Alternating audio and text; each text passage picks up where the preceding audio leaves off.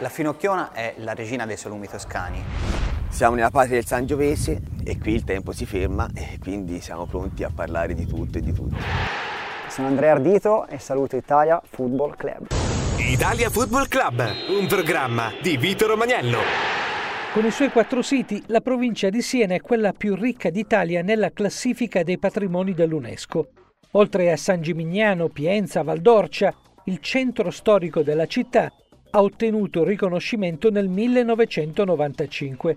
Siena è un capolavoro di dedizione inventiva, in cui gli edifici sono stati disegnati per essere adattati all'intero disegno della struttura urbana e, inoltre, per formare un tutt'uno con il circostante paesaggio culturale.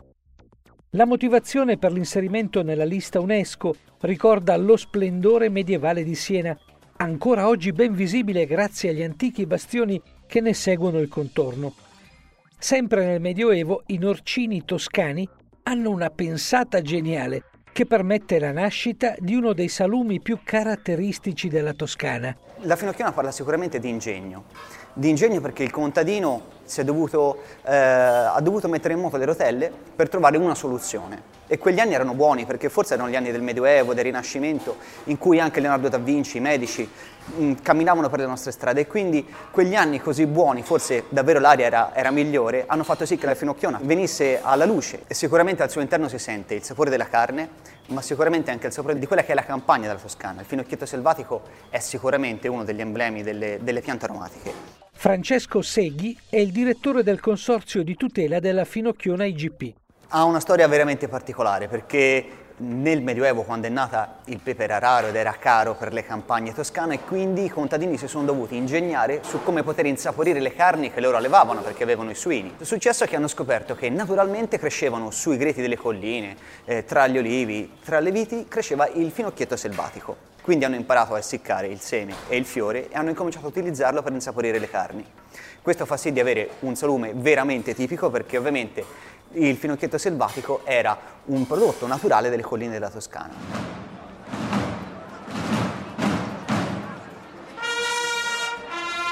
Nella città del Palio, dal 1633, si svolge la corsa con i cavalli delle 17 contrade il calcio arriva ufficialmente nel 1904.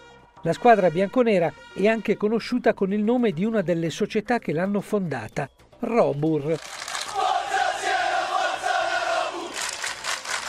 Deve attendere 99 anni per il debutto in Serie A. In quella squadra gioca uno specialista in promozioni, il centrocampista Andrea Ardito, arrivato a stagione iniziata da Bologna. Il 31 agosto 2003 il Siena esordisce in A a Perugia, riuscendo due volte a rimontare il vantaggio degli Umbri. Al diciannovesimo del primo tempo Chiesa crossa dalla destra.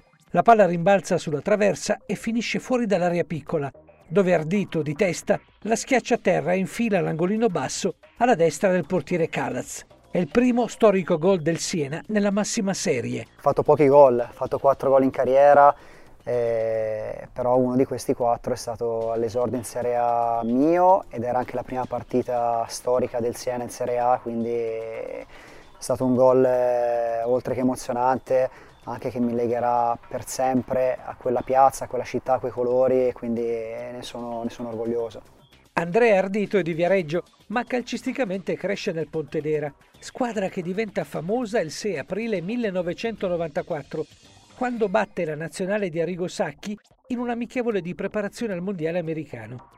Prima dell'esordio in campionato ci fu un esordio in una partita che è rimasta anche quella nella storia del Pontedera perché fu quando eh, battemmo la nazionale di Arrigo Sacchi nell'aprile del 94 Aglietti e Rossi. Se andammo sul 2-0 a fine primo tempo era una squadra quella, era aggregato, quindi non, non esordì neanche quel campionato lì.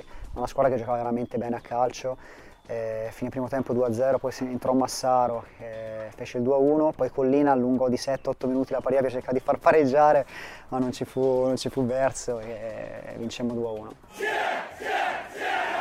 Avanti al dito, lui sicuramente si ricorderà il codo che gli facevamo sempre dalla, dalla curva del Siena, per noi Ardito ha rappresentato oltre a un ottimo giocatore un esempio veramente di correttezza in campo, E mi ricordo un bruttissimo incidente che ebbe a Roma in Coppa Italia, e, però mi ricordo anche il bellissimo applauso che gli tributò tutto lo stadio quando entrò con la squadra avversaria del Lecce, che anche se perdevamo sentimmo il bisogno di salutarlo con un grande applauso per la riconoscenza che abbiamo verso a dito. Oltre ad averci fatto il primo gol in Serie A, che non è poco. Antonio Morbidi è un produttore di formaggi e salumi, la cui famiglia dal dopoguerra porta avanti la tradizione senese. È un grande tifoso dei bianconeri toscani e anche di Andrea Ardito. A Siena ho scoperto il mangiar bene, comunque avevo 24 anni, eh, 23-24 anni, quindi comunque da, da, giovane uno va più sulla quantità che sulla qualità.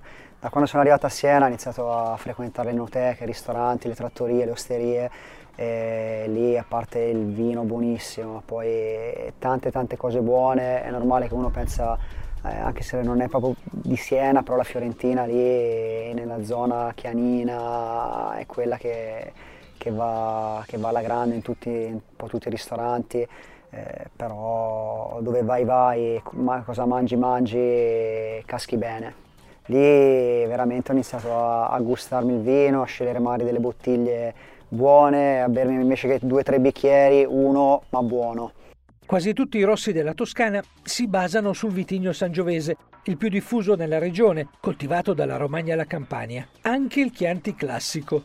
Da un punto di vista storico il Chianti classico è il vino numero uno in Italia. È la prima di OCG in Italia. C'è il Sangiovese che lo contraddistingue, il Sangiovese è il vitigno autoctono, un vitigno che non è elegante e nel Chianti classico si vive eh, e si prende lo spunto dal Sangiovese, un vitigno non elegante, acido, molto tannico e quindi questo poi eh, accompagna tutte quelle altre bellezze, dal maiale alla cinta senese, alla bistecca, ai legumi, alla panzanella, eh, ai fisci, ai sughi ben fatti, ai pesti e ovviamente ci vuole eh, un carattere come quello del Sangiovese.